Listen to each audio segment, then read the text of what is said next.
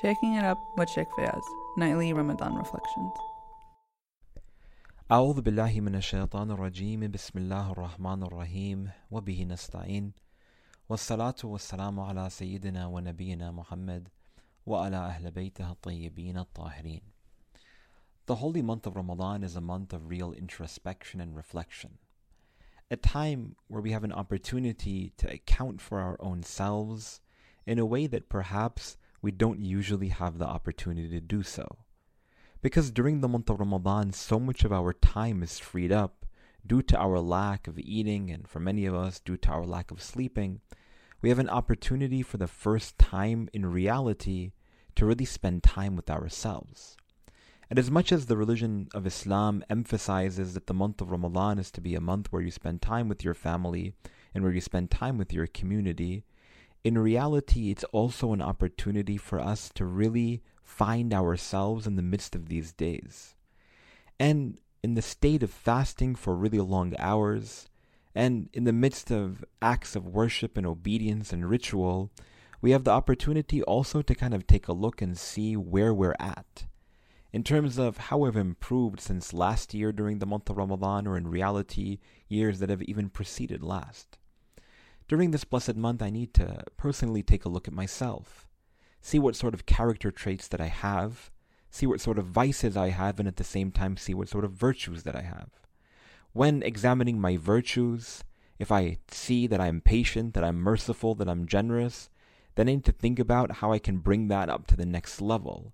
Because for every act of faith, in reality, there is always room for improvement.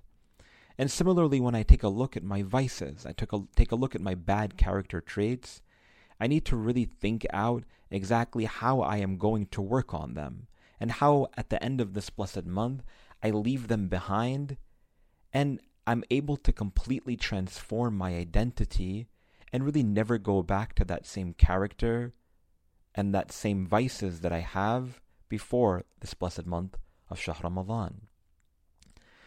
When we, when we come and take a look, for instance, at the human being, we're comprised of two important dimensions.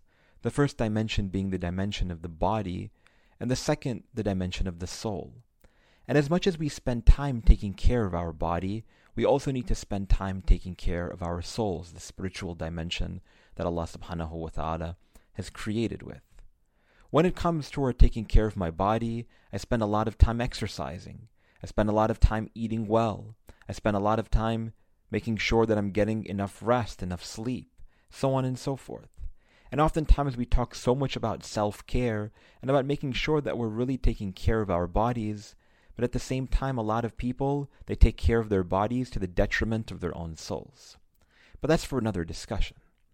If I want to examine any sort of illness or diagnosis when it comes toward any sort of when it comes to any sort of bodily disorders or bodily illnesses or, God forbid, wounds or cuts or whatever it might be, I'd be very quick to find that cut, very quick to find that wound. I'd be very quick to diagnose the fact that I have the flu or I have a cold or whatever it might be.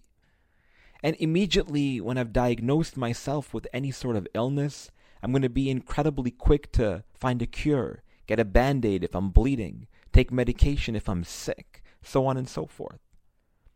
When it comes toward my soul, unfortunately, I and we as a human being are not so quick to diagnose the illnesses and the diseases that inflict our souls. If someone has been angry for the last 10 years, for the last 20 years, oftentimes they never want to do anything about it. If someone is been constantly been abusive toward their spouses or toward their children, oftentimes they never want to talk about it and they never want to do anything about it as well. If we see pride or arrogance in our hearts, we often see that it's okay, it's not a big deal. But eventually, we have to understand that this month of Ramadan is supposed to be an opportunity for us to reform our character. And that through reflection and through introspection, through fasting and abstaining from food and drink, through our worship in the darkness of the night, we are to completely eradicate ourselves of all of those incredibly horrific qualities that many of us have. But the first step is to actually take into account our day to day actions. That means literally at the end of every single day, not only during the month of Ramadan, but after the month of Ramadan as well. Think about all the good deeds that you did, and again, think about how you can take that to the next level. But then at the same time, we also need to be a people who take a look at our bad deeds, our faults, our errors, our slips, the way that we spoke to our wife, to our chil- to our children, the way that we speak to our colleagues. How many times did we lash out in anger? How many times did we remain impatient when in reality, if we had just calmed ourselves down, we would have been able to get through that trial and tribulation with a lot more success and a lot more progress? It's important that we're in this state of accounting for ourselves in the midst of these days, and I, remind, and I remind myself before I remind anyone else, but hopefully that at the end of this month, we're able to see where we can improve, or even better, we've actually taken the next step to improve in the midst of these days. And this is what it means to really work on perfecting what is known as our akhlaq. In the Islamic tradition, there's a great emphasis in terms of this particular term, akhlaq. For the Holy Prophet Muhammad sallallahu alaihi wasallam, he states in a famous tradition, when he's around some of his companions in the early days of his message, he states, إِنَّمَا بُؤِثْتُ لِأُتَمِّمْ مَكَارِمُ الْأَخْلَاقِ that I have been sent down with one purpose and one purpose only, and that is to perfect the character of my community. Akhlaq is often translated as character or etiquette. And in reality, we need to be a people who are always working toward improving our akhlaq, always improving our etiquette. At the end of the day, because so much of our religion is about making sure that we're becoming better people. And because of our God consciousness and our mindfulness of the presence of Allah subhanahu wa ta'ala, naturally we always want to be a people who are just doing the right thing. And thus, for today's episode, really briefly, I thought it's important to take a look at a really, really beautiful tradition from the Holy Prophet Muhammad sallallahu alaihi wasallam in terms of the advices that he gives toward his brother and his son-in-law and his cousin and his successor, Imam Ali ibn Abi Talib alayhi salam.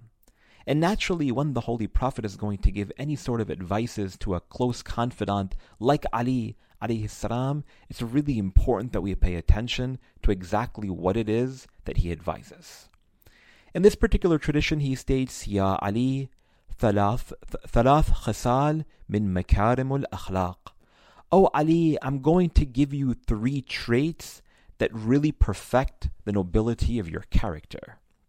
He states, تؤتي من حرمك وتصل من قطعك وتعفو أَمَّنْ ظَلَمَكَ.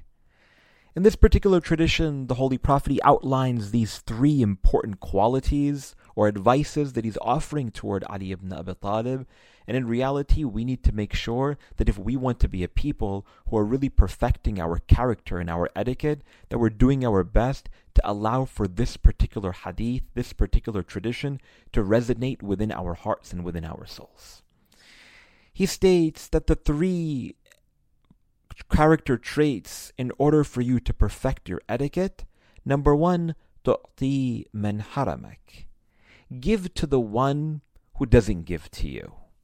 Secondly, he states, وَطَصِل مَنْ قَتَأَكَ And build relations with those who break relations with you.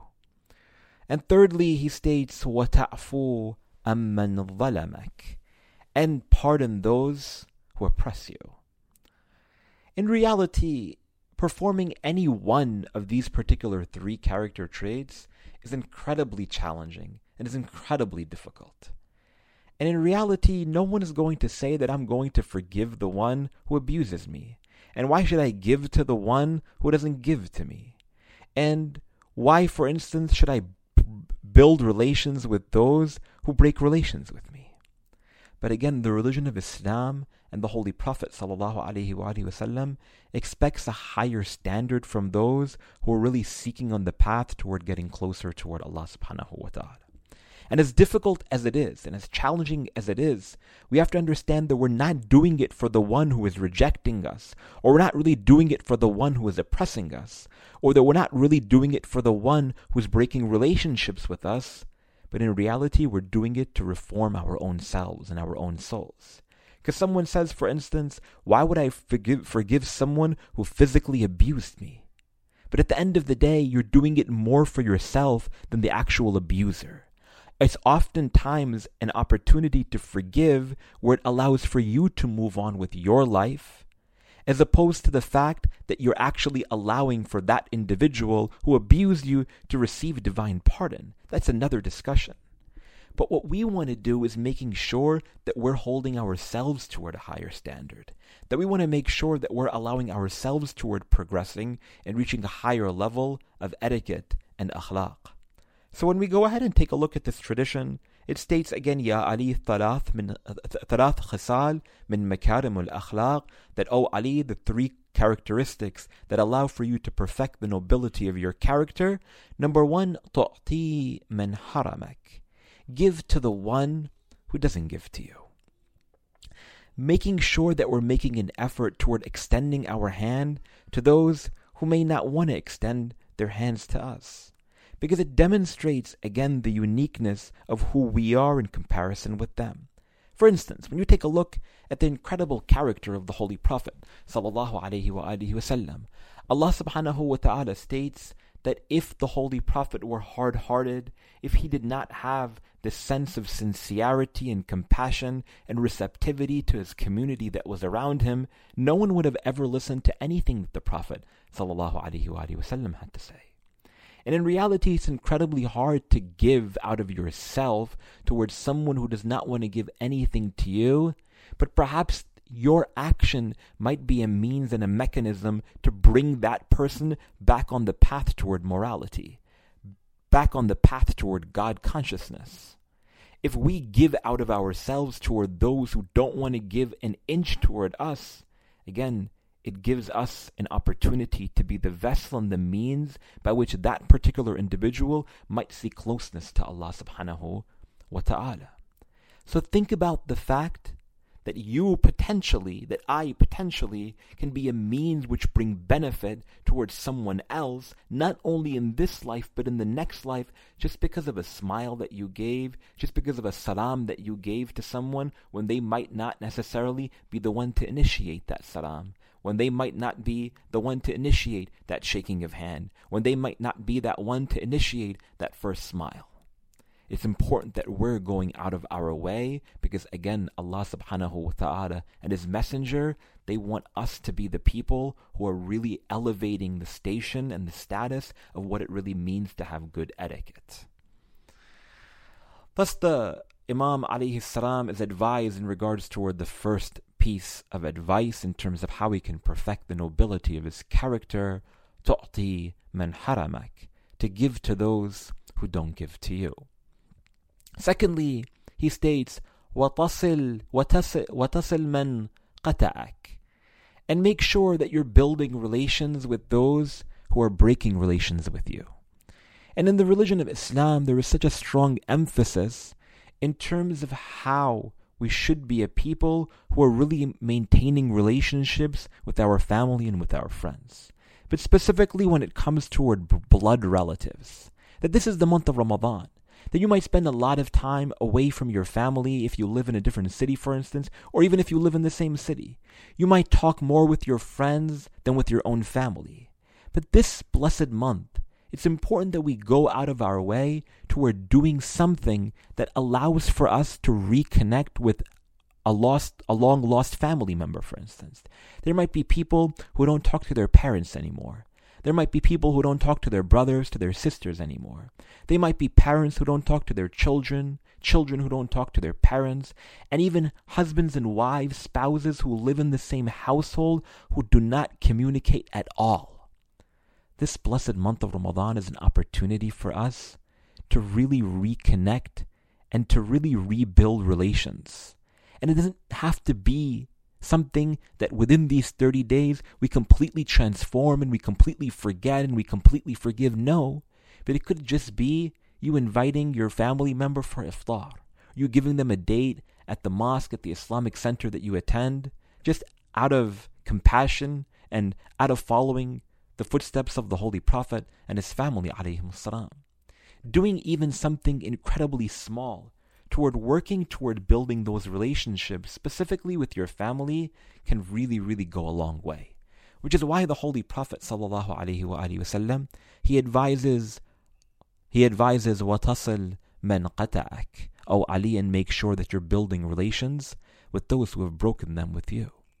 And thirdly and finally, he states, وَتَعْفُوا أَمَّنْ ظَلَمَكَ And pardon those who have oppressed you. It's so hard to do that. It's so hard for me to forgive those who have said something wrong to me, or have, God forbid, taken something from me, or even worse, someone who has physically abused me.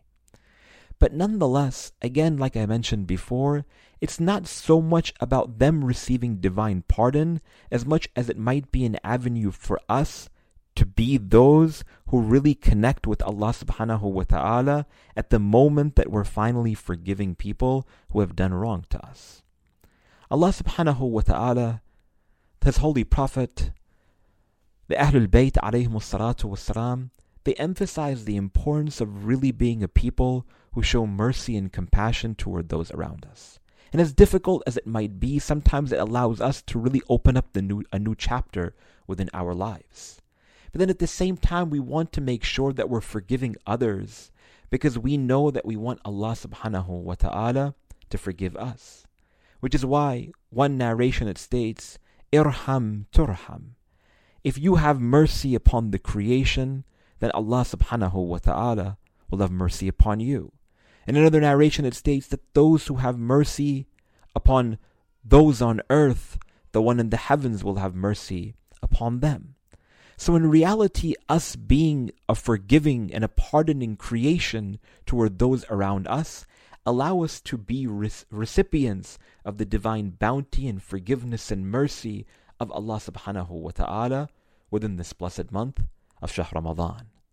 Thus, Allah, the, the, thus the Holy Prophet sallallahu alaihi wa states within this tradition, Ya Ali, ثلاث خصال من مكارم الأخلاق تؤتي من حرمك وتصل من قطعك وتعفو أمن ظلمك O Ali, three qualities are that which perfect the nobility of your character.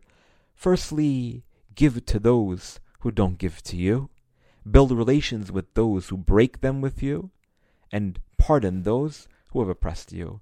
We ask Allah subhanahu wa ta'ala to give us the tawfiq to really illuminate the words of the Holy Prophet and his advice toward Imam Ali ibn Abi Talib alayhi salam. Walhamdulillah Rabbil Alameen. وصلى اللهم على سيدنا ونبينا محمد وعلى أهل بيته الطيبين الطاهرين Follow Sheikh Fayaz on Twitter and Instagram at Fayaz Jaffer and look out for him on Facebook.